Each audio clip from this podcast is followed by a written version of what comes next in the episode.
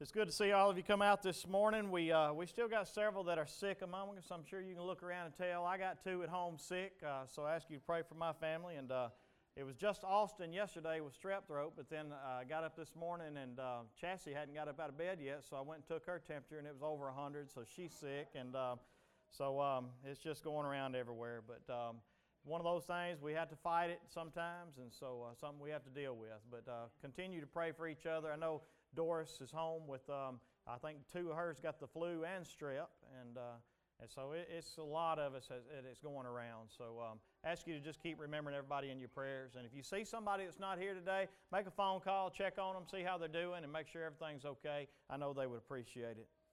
If you have your Bible this morning, and I hope that you do, turn to the book of Ephesians, chapter 5. Ephesians, chapter 5. We're going to read verses 10 through 21.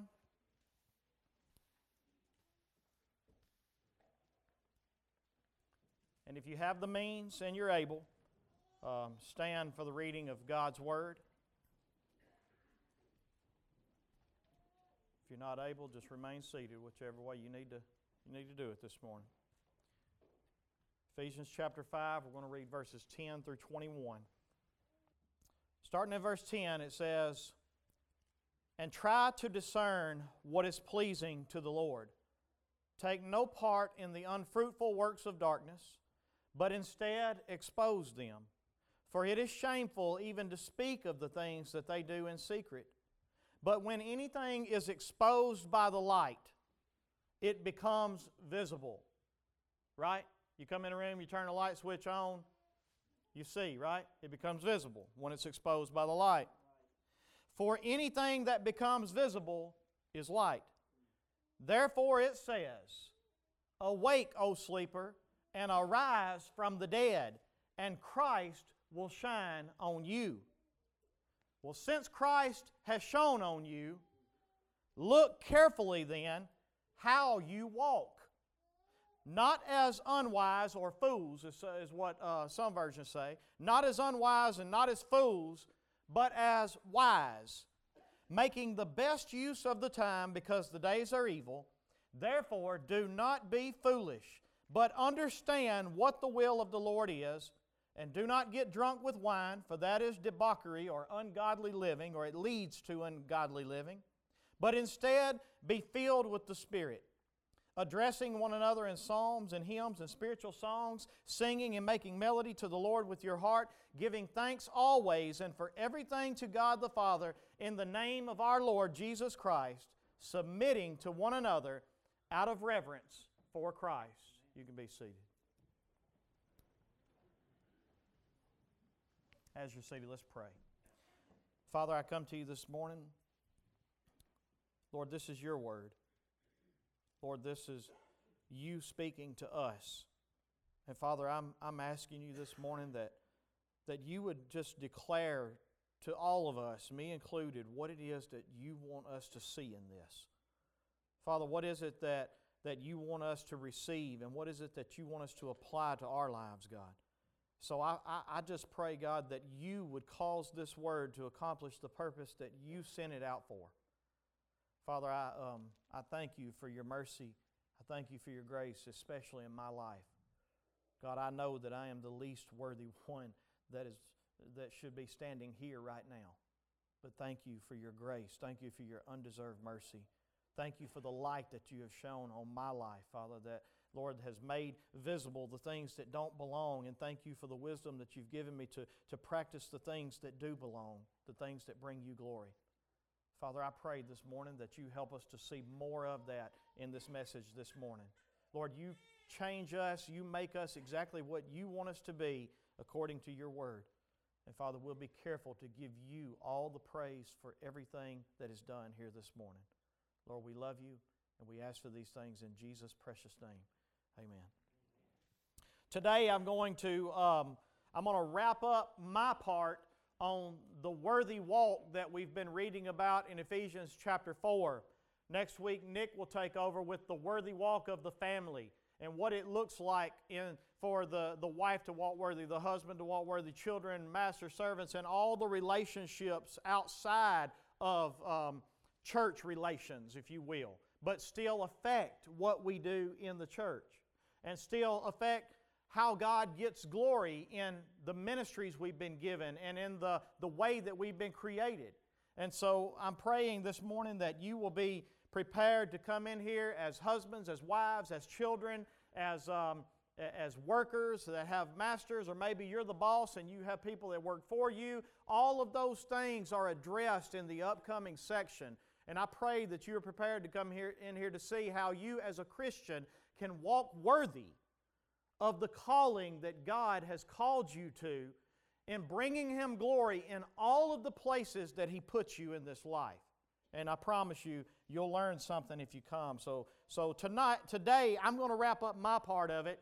But I want to give you a very quick recap. You might remember that in Ephesians chapter 1 through 3, that Paul is basically opening up Ephesians by helping us to understand this is who you are in Jesus Christ. This is who God declares you to be because of the calling that He has placed on your life. When He opened your eyes to your sin condition against Him, when He, and if you don't know what I'm talking about, you ain't received the calling. I don't say that as an insult. I say that so that hopefully you're praying this morning that you can understand and that your heart will be open to it. But for those of you that have heard the call of God, you know what I mean when I say He opened your eyes to see your sin and the consequences of that, of where you stood with Him. And then you heard the gospel, the good news, that Christ came to pay for all of your offenses. And for all of those who put their faith and their trust in Him, God justifies you and declares you not guilty of your sin. And so this morning, Paul starts Ephesians in chapters 1 through 3, and he says, Guys, you, if you've heard the calling, if your eyes have been open to your sin, if you have heard the gospel and you've put your faith and your trust in it, and you believe it with all of your heart, then I want you to know this morning that you were chosen before the foundations of the earth were ever created. I want you to know this morning that you have been redeemed. You have been purchased and bought back from your sin condition. And I want you to know this morning that you have been adopted as sons and daughters of the Most High God. I want you to know this morning that you are a equal heir with Jesus Christ himself with all of the riches of God Almighty. I want you to know this morning that you have been forgiven of every sin you have ever committed and every sin you ever will commit from here to the end of your life. I want you to know that because of your faith in Christ, because of the calling that God has placed on your life, you are now a saved, born again child of the Most High God. And now, in light of that whole holy high calling, in chapter 4, he begins and he says, In light of that calling, this is how you walk so that you live up to the call that he's placed on your life. You've already been called. You, this is already who you are. But in light of the fact that this is such a high calling, live and walk this way. And so in Ephesians chapter 4, you don't have to turn there, you should remember it, but if you have your Bible, you can. Ephesians chapter 4 and verses 2 and 3, he tells us that this walk, this worthy walk, is a walk of lowliness, it's a walk of humility, it's a walk of understanding that I don't deserve this calling. I deserve the exact opposite of this calling. I deserve to be the enemy of God. I deserve to be um, to have to pay for my offenses and all of my sin. I deserve to have to spend an eternity paying for this offense because my offense is against an eternal God, and that's how long it will take to pay for this offense. And that's what I deserve. And so I walk this walk in humility. And then in, um, in Ephesians chapter 4, verse 17 and 24, he tells us that we are to walk like a new creation in Christ.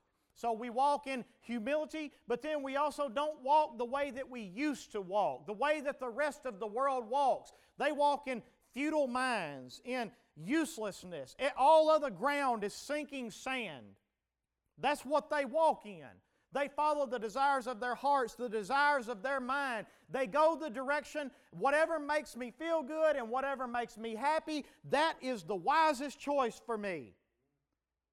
And he says it's futile, it's meaningless, It don't amount to anything. It comes up empty every single time. And so don't walk that away anymore. Now walk in the new image of Jesus Christ. Walk in this new life that He's given us. It's a new creation that God is creating in you with renewed minds and renewed hearts and in His ways. And then He tells us in, in uh, Ephesians chapter 5, verse 1 and 2, He says, Walk in love. Be an imitator of God and walk in love as Christ loved us and gave Himself up for us, a fragrant offering, a sacrifice to God. And then in Ephesians chapter 5, verse 8, he tells us to walk as children of light.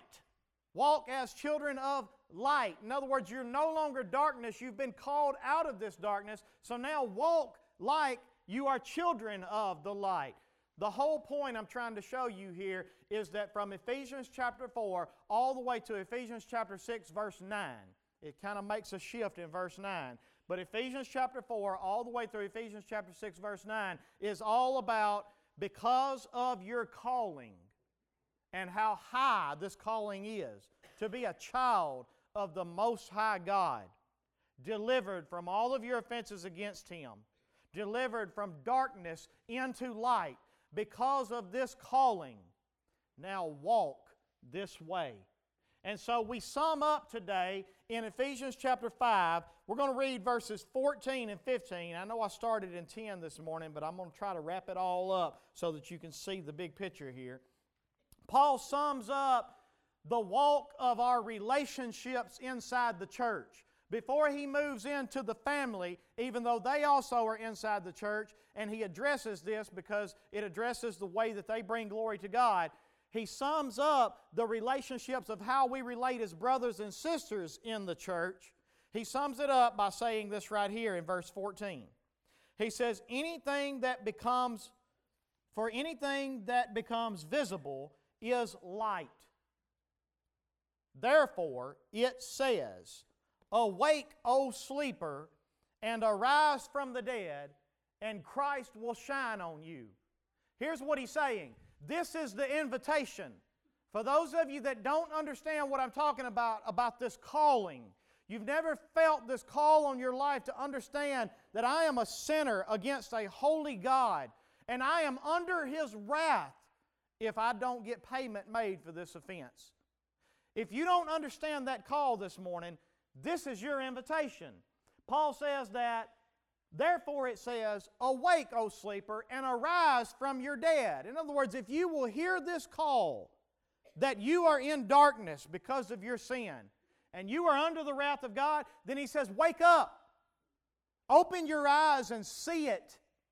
And when you see it, when God opens your eyes and He allows your heart to be able to experience this, He says, Christ will do what? Christ will shine on you. Here's what he wants you to understand. If you are a born again believer this morning, Christ is shining on you. Every time you hear His Word, through your daily walk with the Holy Spirit, you're in situations to where you know that this is not where I belong as a Christian. This is not living worthy of my calling. And so Christ is shining on you, and He's showing you that I'm going to make visible and I'm going to expose all of the things that are darkness in your life that are not for God but are against God. And so, as Christ is shining on you, for those of you that have already received that invitation and Christ is shining on you, he says in verse 15, Look carefully then. Look carefully then how you walk. Because Christ is shining the light, because you're coming in here week after week and you're learning the truth of Jesus Christ, you're learning the ways of Jesus Christ, you're learning how to live in the image of Almighty God. He says you need to look very carefully as Christ shines this light, and then you need to walk by this light. Not as unwise, but as wise. And so this morning's message is called The Wise Walk of Our Calling. There is a way to walk wise. What is the opposite of wise? Unwise or what? Foolish. You got you either are wise or you are. That's really your only two choices. And so the opposite of this is he's saying, don't walk like fools any longer. Don't walk like fools any longer. Now, don't get offended yet. We need to be offended by it because it's true. But he says, don't walk like fools any longer because this is what comes natural to your flesh. But Christ is shining the light on your flesh and He's exposing this and He's showing you the right way to walk. And so now, based on your calling, if you're going to walk wise, then you got to make sure that you don't walk like a fool anymore. And so I want to look and see what it means to be a fool or what it means to be unwise here. This is very important. In Psalm chapter 14, verse 1 through 3, I'm going to read this for you. The fool says in his heart, There is no God. They are corrupt, they do uh, abominable deeds. There is none who does good. He's talking about the fools here, right? The Lord looks down from heaven on the children of man to see if there are any who understand and who seek after God. They have all turned aside. Together they have become corrupt. There is none who does good. There is not even one. So, based on that verse, here's what a fool is the fool is someone who denies the existence of God. And you may be saying this morning, well, I don't deny the existence of God, but here's the thing about it. If you don't acknowledge His existence in a way that honors Him and gives Him thanks and follows Him because of who He is, then in effect, you are one who is denying God. In Romans chapter 1, he said, Because they did not see fit to acknowledge God, God gave them over to their debased minds. In other words, it wasn't that they literally looked and said, I don't believe there is a God. They looked and they said, We deny that He is who He is, and our hearts and our minds are more wise, and we understand what we want and what we need, so this is the direction we're going to walk. And that, my friends, is a fool. That, my friends, is foolish. He said, There's none who understand. These are people who deny God and they live as though He doesn't exist. They don't seek understanding. They don't seek God's ways. The only thing they do is they just get up out of their beds every day and they go to their jobs and they make their money and they come home and they get in their recliner or on their couch and they watch their TV and they go to bed at night after maybe they take a bath and brush their teeth and then they get up the next morning and they do it all over again. And that, my friends, is foolish. He says here that they're not seeking God, they're not seeking to understand the ways of God. So, and you might remember in Romans chapter 1 last week, it said that although they knew God from all creation, it says that it was impossible to look at creation and not know that there is a creator. And the Bible says in Romans 1 that although they knew God, they refused to honor Him and give Him thanks. And instead, they became futile in their thinking, meaningless, purposeless in their thinking, and their foolish hearts were darkened, and they lacked in understanding. And so ultimately, the fool is, from Romans chapter 1, that denies, even though the evidence is there, that God is who He says He is. I'm not going to seek Him. I'm not going to try to understand His ways. I'm going to walk my life and I'm going to do my own thing. The fool is not necessarily somebody that's just in a worldly evil of some kind. The fool is somebody that's just walking through this life, living their life day by day, just doing what they want to do and that is the fool. And so in Proverbs chapter 18, verse 2, let's see what else it says. A fool takes no pleasure in understanding, but only in expressing his own opinion. Let me say that one more time. A fool takes no pleasure in understanding, but only in expressing his opinion. In other words, he is somebody or she is somebody that I'm not going to seek the ways of God. I'm not going to follow God. I don't want to learn. I don't want to understand. But you need to hear what I have to say. My heart, my mind is wise. And again, in Romans chapter 1, he said, professing to be wise, they became fools. In other words, they looked at it and they said, This is wisdom. You want to know why we have the abortion bills coming up today that we do, as ungodly as they are? The reason being is because to them it looks wise. And they call it wise. And the Bible says that professing to be wise, they became fools. Because instead of seeking and understanding the way of God, they chose their own heart and their own mind. And they said, well, listen, a woman needs to have a right over her own body. And the child doesn't matter. This life doesn't matter. It's not even really a child. And so ultimately, they became futile in their thinking, they became darkened in their understanding, and they began to walk by their own wisdom, which actually is foolish. This is the world that you live in today. You live in a world of fools. I don't mean that to be funny. Uh, I don't mean that to be derogatory. I mean that to be true. You live in a world of people that don't want the way of God, don't want to understand God, and the only thing they want to do is express their own opinion, walk their own mind, follow their own heart, and do what they want to do. And he said here that this is the foolish way. A couple more. Proverbs chapter 12, verse 15. He says, The way of a fool is right in his own eyes, but a wise man listens to advice. Proverbs chapter 22, verse 15. And I'm only getting a few of them here. Proverbs is loaded, and Ecclesiastes is loaded, Psalms is loaded. You can pick them out as many as you want. But in uh, Proverbs chapter 22, verse 15, he says, Folly or foolishness is bound up in the heart of a child. This is the way we are born, this is our nature.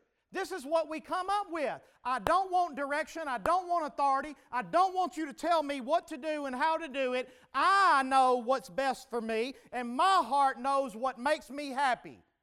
So, mom and dad, get out of my life and let me make my own decisions. Amen? If you're a parent, you know what I'm talking about. Foolishness. This foolishness is bound up in the heart of a child, and that's the reason, parents, y'all better listen to this. I'm not trying to be some old fat. Yeah, I am. Yeah, I am. Yeah, I am. But the rod of discipline drives it far from him. You want to get foolishness out of the heart of that child? You better get ready to, to, to start whipping. Let, let me tell you, my, my Sunday school teachers here know that if my boy acts up, you know what they're to do? Maybe you don't want that. That's fine. That's your child. But I want foolishness out of my child's heart. I don't want it there. I want my child to understand authority. I want my, under, my child to understand that he needs to be taught, that he needs to be directed, that he needs to have help making his decisions, and he can't just do this on his own. And if he does, there are consequences for it. Yes. And parents, you need your children to understand the same thing. You don't want them to be fools. Here's your answer. Proverbs chapter 1, verse 5, verses 1 through 7. Let's read these real quick. Proverbs chapter 1, verses 1 through 7, because this is where wisdom comes from. You've seen foolishness, all right? Foolishness is I don't want God, I don't want His understanding, I don't want direction. I can follow my own mind, I can follow my own heart, I know what's best for me, right? That's fool. Now let's go to the wise. What is the wise? Proverbs chapter 1, verse 5. Let the wise hear and increase in learning. So the wise is exactly the opposite, right?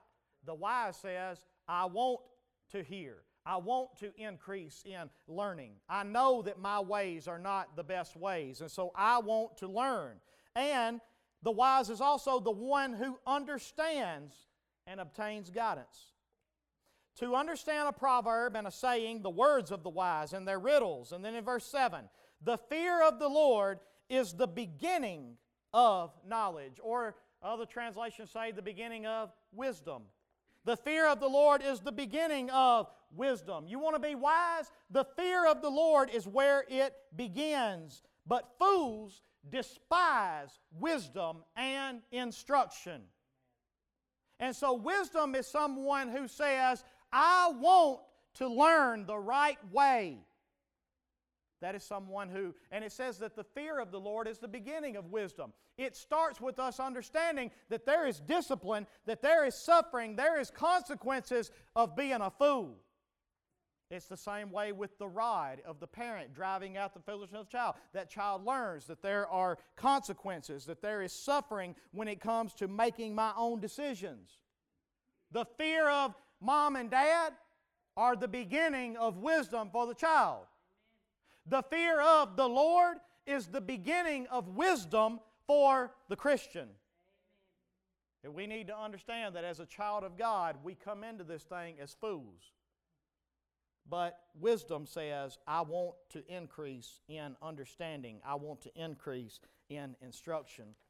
Wisdom then turns, it starts out as a healthy fear of the Lord, but then it turns to understanding and it desires instruction. So again, it begins, it turns because it saw the wrath of God on its life. That was the beginning of wisdom that caused it to turn away from evil. But then it it progresses into understanding and desiring instruction for God. So you don't live your whole life being scared of God. The fear of the Lord is the beginning of wisdom. And then it progresses into, I want to be obedient to Him. So, Proverbs chapter 9, verse 10, he says, The fear of the Lord is the beginning of wisdom, and the knowledge of the Holy One is insight or understanding. So, the fear of the Lord is the beginning and then the knowledge of the Holy One is understanding. So it moves from a fear into now I learn from Him. Now I understand His ways. I understand where my ways led, and now I understand where His ways lead. And then in um, Proverbs chapter 19, verse 20, this is the last proverb I'll give you. He says, Listen to advice and accept instruction that you may gain wisdom in the future. And then finally, in Job 28, verse 28, this will be the last one to define wisdom for you. I need to define the two. I need you to see the difference between the two for you to understand Ephesians and what Paul is talking about. And he said to man, Behold, the fear of the Lord, that is wisdom. And to turn away from evil is understanding. And so here's the difference very simply, I've just, I've just laid it all out for you. The fool and foolish ways are the one that denies and to acknowledge God. I know what's best, my heart knows what's best, and you may not necessarily say that, but you live that way. I know what's best, my heart knows what's best, I know what I need to do, I know what I don't need to do, and therefore that's the path I'm going to follow. Listen, the Bible will tell you today you're a fool you're a fool.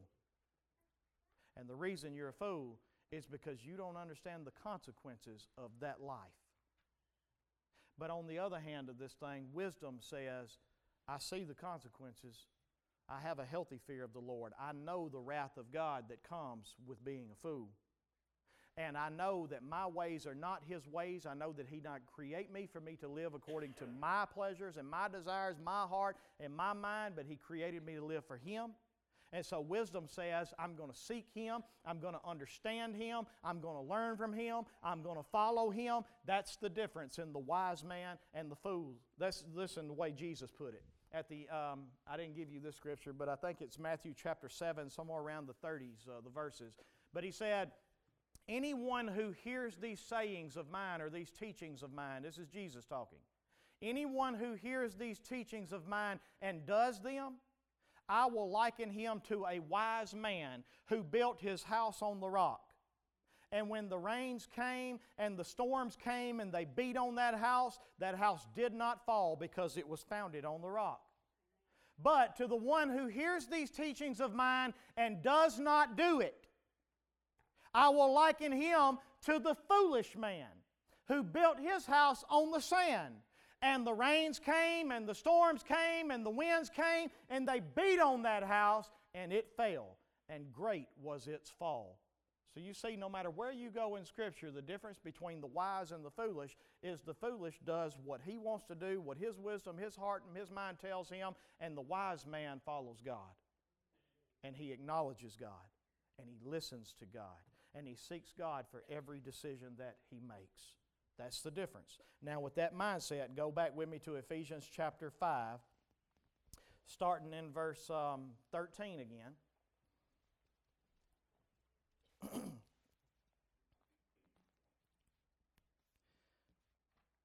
Ephesians chapter 5, starting in verse 13, he says, But when anything is exposed by the light, it becomes visible. For anything that becomes visible is light. Therefore it says, Awake, O sleeper, and arise from the deadness of your sin, and Christ will shine on you and expose, right?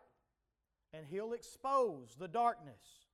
And if He shines on you and He's exposing your darkness, then your next duty comes from verse 15. Look carefully then how you walk, not as a fool, but as a wise man. Because Christ is exposing it, He's showing it to you. Now, if you're going to walk wisely and worthy of your call, you've got to follow what He exposes, what He teaches you, what He shows you. And then we go into verse 16 because we have to ask the question how do we walk wisely? How do we walk wisely? Well, the first thing he says in verse 16 you make the best use of the time. You make the best use of the time because the days are evil. Did you know that you have an allotted amount of time to live? Right now. Your life is like a hourglass that has already been flipped upside down and the sand has already started coming through. And when the sand runs out, you can't buy another moment. You, you can't beg for another moment. When the sand is gone and time has run out, now you stand accountable for how you used this time. Time is a precious thing. Jonathan Edwards said that time is precious because it affects all eternity. Literally, all of your eternity is going to be based on what you did with this time right now. How precious is that time if all of your eternity is based on this right here? Time is precious. Time is precious because you don't know how much of it you have. There's no guarantee that you're going to live to be 80 years old. There's no guarantee you'll make it to, to retirement. My dad was three months out of retirement. Three months. He worked 44 years, I believe it was, at American Magneto uh, out on the floor. He worked 44 years and then was going to play golf, was going to enjoy his, his retirement. He got to enjoy three months of it. Three months. And at 63 years old, he was gone. You don't know how much time you have. And time is precious because you cannot recover what is already gone. You can't, if all of eternity is based on what you're doing with it right now, you can't recover what you've already lost. And for some of us, listen, if I live to be 80, my battery, Uh, my battery percentage is at 50% right now. That's where I'm at. Where's yours land at? How much time do you have left? You can't recover what's already gone. And so Paul says if you're going to live wise, you're going to make the best use of the time because the days are evil. The days are evil, and the days are being used for evil. And so here's what he's saying here. Some versions say, redeem the time. You know what it means to redeem something? It means to buy it back. It means to take it back. It means to rescue something from a negative condition. And here's what he's saying time right now is being used for what? Time is being used for evil. And so if you're going to be wise, then you're going to rescue this time back. And you're going to take whatever time you have left and you're going to ransom it and you're going to rescue it so that it can be used for good. So that it can be used for the glory of God because all of your eternity is based on what you do in this time. And so he says, make the best use of the time because the days are evil. Peter put it this way in 1 uh, Peter chapter 4, verse 1 through 6. Look what he says. He says, Since therefore Christ suffered in the flesh, arm yourselves with the same way of thinking. In other words, arm yourself with a mind that understands that I will have to suffer as a Christian in this world. He says, Arm yourself with the same way of thinking, for whoever has suffered in the flesh has ceased from sin. In other words, if you're, if you're still sinning, you're not struggling with your flesh, you're just doing what your heart and mind wants to do. But if you're suffering in this world, it's because you're fighting with your sin. It's because you're struggling and you're at war. And so he says here, you do this so as to live for the rest of what? So as to live for the rest of the time in the flesh, no longer for human pleasures, but for the will of God. And then look what he says in verse 3 For the time that is past, what? What does it mean? It suffices. Can't get it back, it's gone, and what? It's good enough. It's enough. It's enough. Listen, if you have spent your time living as a fool, following your own, I'm not talking about some great sin that you've been some great adulterer, that you've stolen and robbed banks and you've killed people, and I'm not talking about that. Yes, those are evil and those are things too that he's talking about, but I'm talking about the fool is somebody that just denies the existence of God and says, I'm going to follow my own heart, my own mind, do my own thing. For those of you that have been there, he says here, for the time that is past doing that, it's enough. It's enough. You've already, this time was made for God. Don't use it for you and for evil, but instead understand that it's enough to do what the Gentiles want to do living in sensuality, passions, drunkenness, orgies, drinking parties, lawless idolatry. And then go on to verse 4. With respect to this, they are surprised when you do not join them in the same flood of debauchery or ungodly living, is what he says. And they malign you, but they will give an account. Y'all listen to this. But they will give an account to him who is what? Guys, he's ready right now. Right now he is ready for you to give your account. He's prepared. He says He is ready, and they will give an account to Him who is ready to judge the living, being the ones that have been spiritually awakened, and the ones that are dead in their sin. For this is why the gospel was preached even to those who are dead. He's not talking about going down into the grave, He means the deadness of sin. This is why the gospel was preached even to those who are dead, that though judged in the flesh, the way people are, they might live in the spirit the way God does. The whole purpose for the gospel, did you hear that? This is why the gospel was preached to you when you were dead, so that by the Spirit of God you can now live the way that God does. Because any time that you have already spent living in the flesh, guess what? It's enough. It's enough. And so, going back to Ephesians, he says to you if you're going to live wisely, then you are going to redeem the time because the days are evil. Take back the time that you have and live for the glory of God. I love the way that um, Jesus put this in the Gospel of John. In the Gospel of John, chapter 9.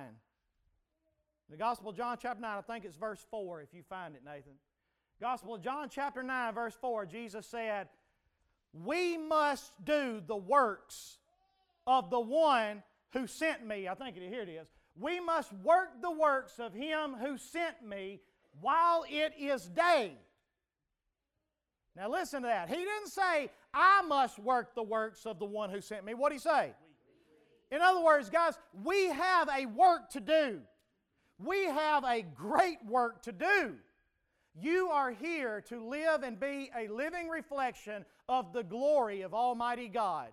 You're here to walk in goodness, to walk in humility, to walk in gentleness, kindness, tenderhearted, forgiving, forbearing. All of these things that he's been talking about, telling the truth and not lying, um, working honestly with your hands that is good and not stealing, giving to those that have need and being a giver. And he names on and on and on through this thing. This is the kind of life that you are to live for the glory of God. And he says here that we must, not we can or we might, we must work the works of him who sent me. Who sent Jesus? God did. We must work the works of him who sent me while it is day. What does that tell you? First thing it tells you is you have a great work to do. I don't think you understand how great this work is that you do. You look at it and you go, well, I might be good, I might be bad, but I'll give an account for it and we'll just get it measured out on that day. I don't think you understand. I don't think you get it. You have a great work to do. Listen, God is serious about His glory. And when you rob Him of it here, there will be a price to be paid. And so he says here, we must work the works of the one who sent me while it is day. Here's the second thing. First thing, you got a great work that you've got to do. This ain't my message, so if you're taking notes, write it down, but this ain't, this ain't even on my notes. So we must work the works of the one. There is a great work that we have to do, and we must do it. And then look what he says next. While it is day. In other words, you have an allotted time. Guys, you only have a little bit of time to do it. You only have, some of you only got a little time left. We got to do it, and we got to do it today. Whatever time you've spent living for you, it's enough. And so redeem this time. The days are evil. Get the time back for the glory of God. He says, while it is day, and here's why night is coming. Guys, night is coming. You know what he means there? Death is on its way. And you know what happens when death comes?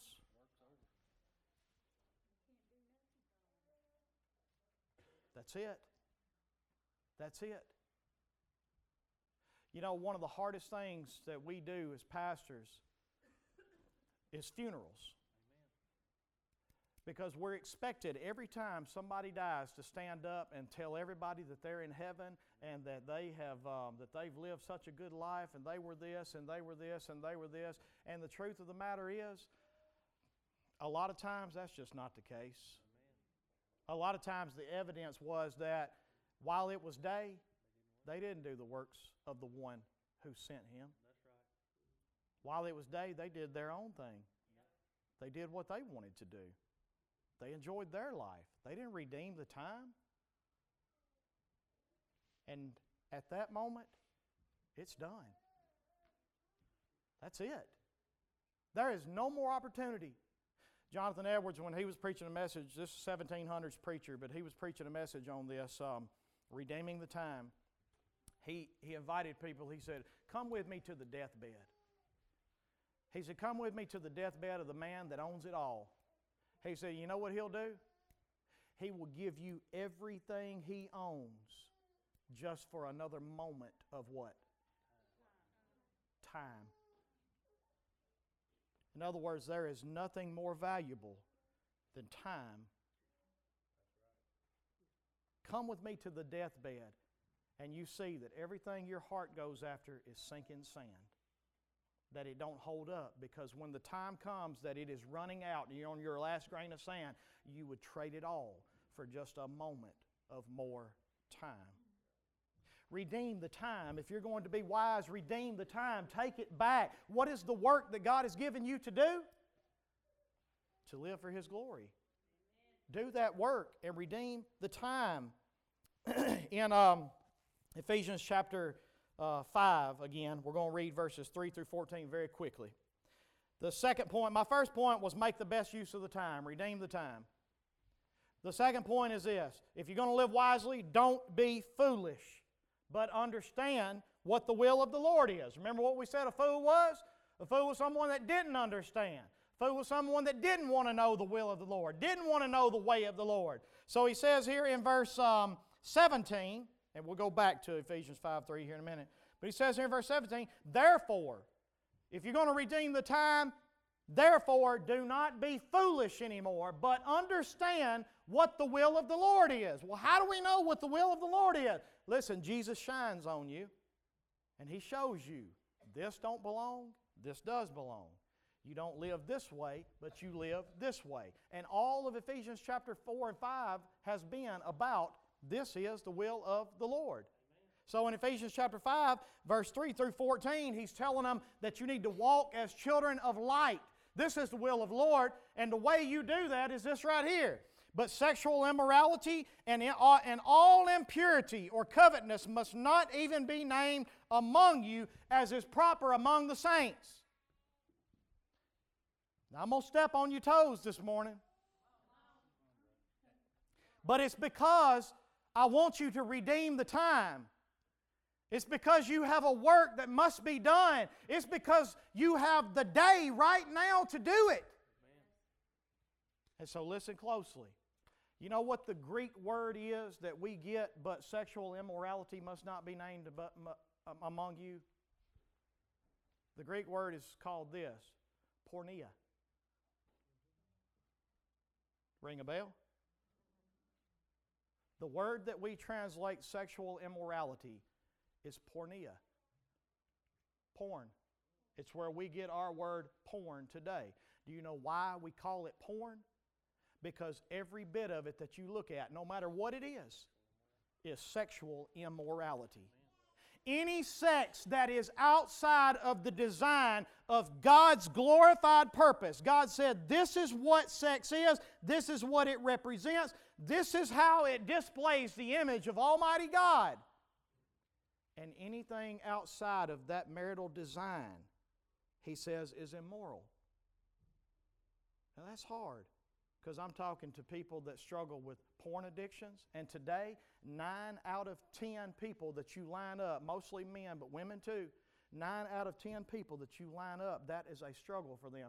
And listen, yes, we need to be ashamed of it, but at the same time, I want you to understand something. We're sexual beings. That's what we are. That's what our desires come. This one right here is named in every book that he named. He don't give you an exhaustive list of these are things that you need to, but this one is in every one. Right. Every one of them. And he wants you to understand that sex is a huge issue for us, and rightfully so. This is, we were created for procreation. We were created for this enjoyment. And so, what he wants you to understand is that if it's not bringing God glory, then you need to let Christ expose this and you need to do the work of God while it is day. And this is important, and not only just sexual immorality, but all impurity. All impurity. Let's keep going through these real quick. Verse 4 Let there be no filthiness, nor foolish talk, nor crude joking, which are out of place, but instead let there be thanksgiving. In other words, don't let your mouth be used for, um, for, for, for foolishness and for things that are crude and cruel and joking, but instead let your mouth be a tool for thanksgiving. For thanksgiving. And then look at verse 5. What's the first word of verse 5? 4. Here's why you can't let any of this be named among you. Listen to me, people, please. The scariest verses in the Bible are this. They will say to me in that day, Lord, Lord, did we not do this? Did we not do that? Did we not do this? And he looks at them and says, I never knew you. Scariest verses in the Bible. They thought he was their Lord. For you may be sure of this that everyone who is sexually immoral or impure or who is covetous, that is, another word for that is greed. In other words, they can't get enough of the world. Everything they got to do, I got to have more, more, more, more, more. And they're storing up for what? Nothing you may be sure that everyone who falls into this category has what? No. no inheritance in the kingdom of Christ and God.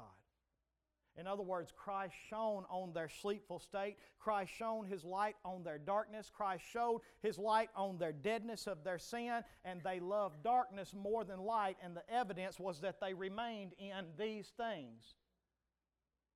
They said, I see the work I'm supposed to do. I know where I'm supposed to go. I love Him. I praise Him. I, I pray to Him. I talk to Him. And He said, Listen, the problem is I shined the light on your darkness, and you did nothing.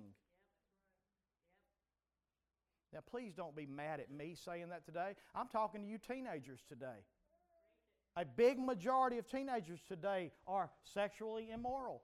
I would say 90% or more of your world today is living in sexual immorality.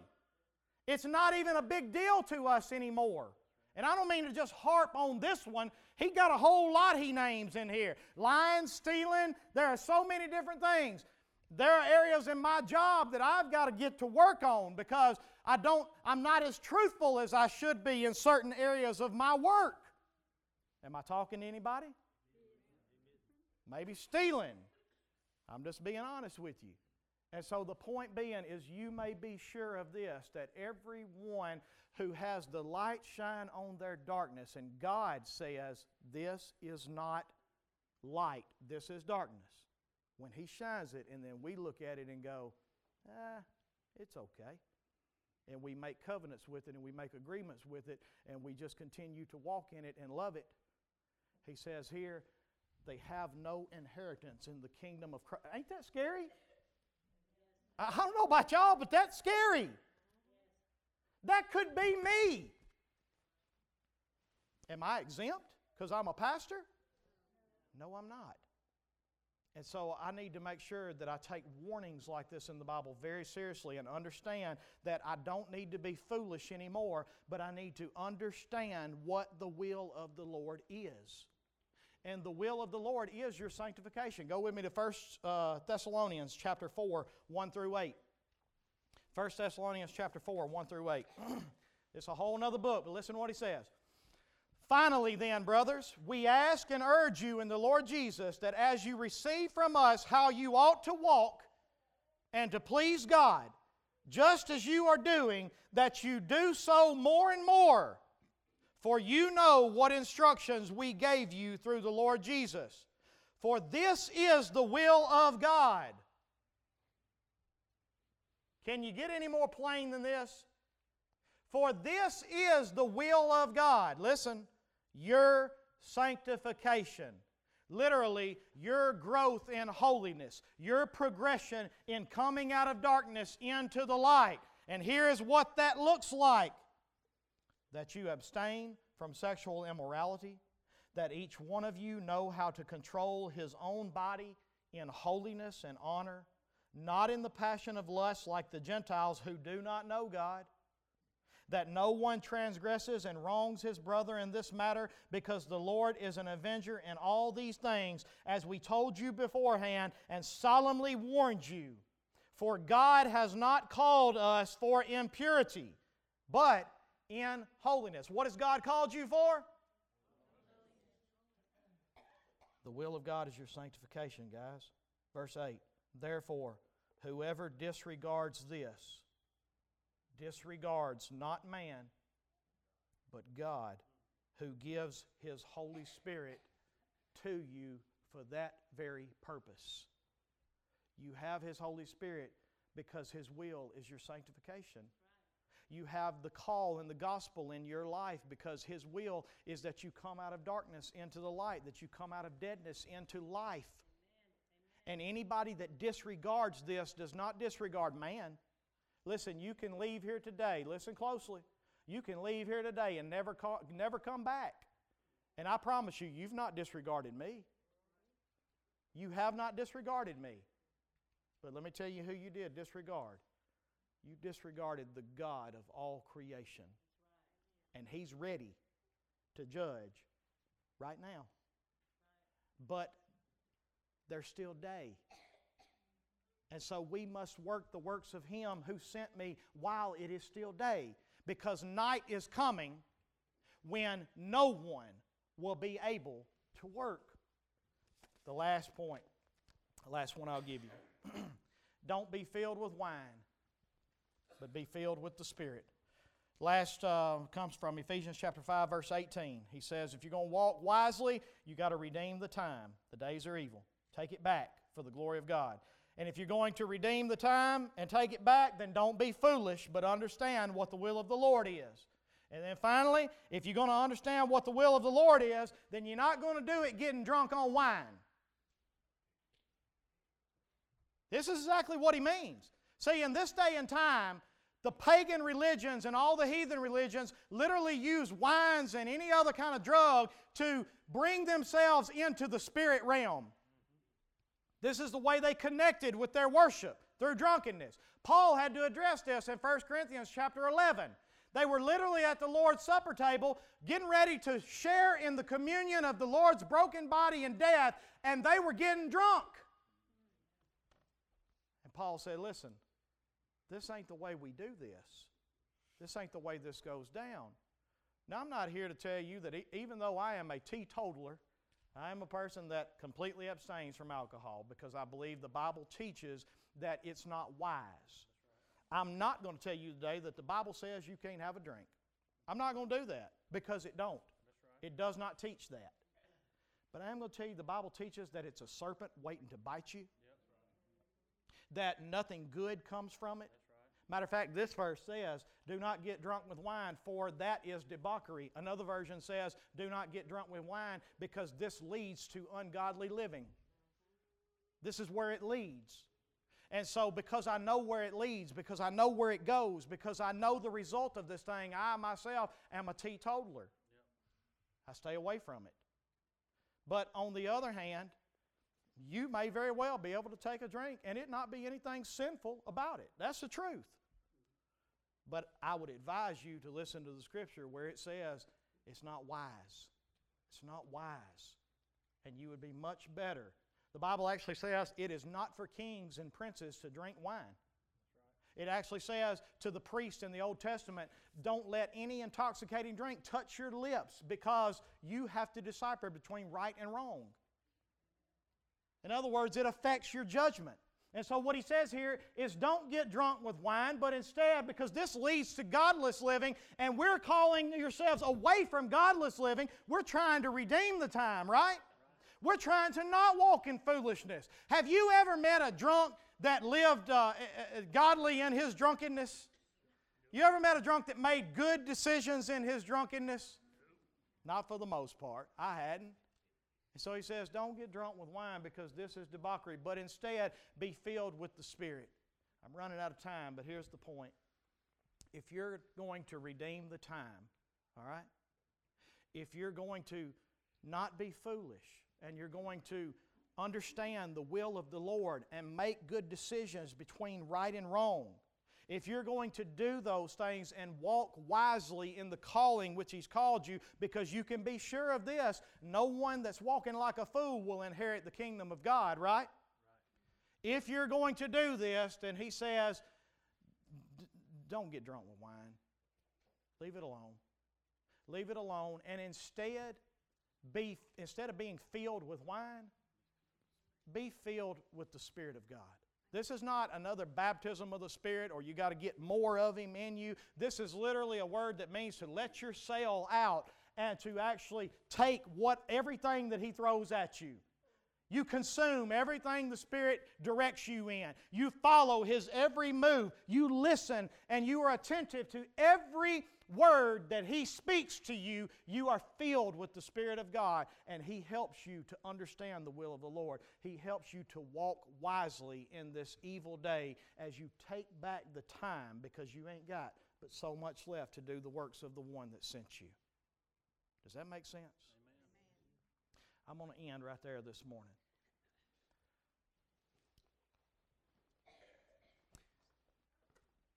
I urge you I'm going back to Ephesians 4, verse 1. I urge you, I beg you, I plead with you to walk worthy of the calling to which you have been called. Because you can be sure of this no fool will inherit the kingdom of God, but only those who have understood the fear of the Lord And that fear of the Lord has led them to learn more of His ways. And those that are trusting in the Spirit and full of the Spirit and they're walking in the Spirit and they're following His ways. If that does not describe your life, I'm telling you today, you are outside of the will of God. But I have good news. It's still day. For you right now, it's still day. And you can take whatever it is that He's pointed out this morning and you can turn it around and you can make it right. And I promise you, there will be no better decision you will ever be able to make. Jesus said, Repent now, for the kingdom of God is at hand. It's here, it's right now. And so I'm begging you this morning, you hear the Word of God and you walk wisely in the calling to which you've been called.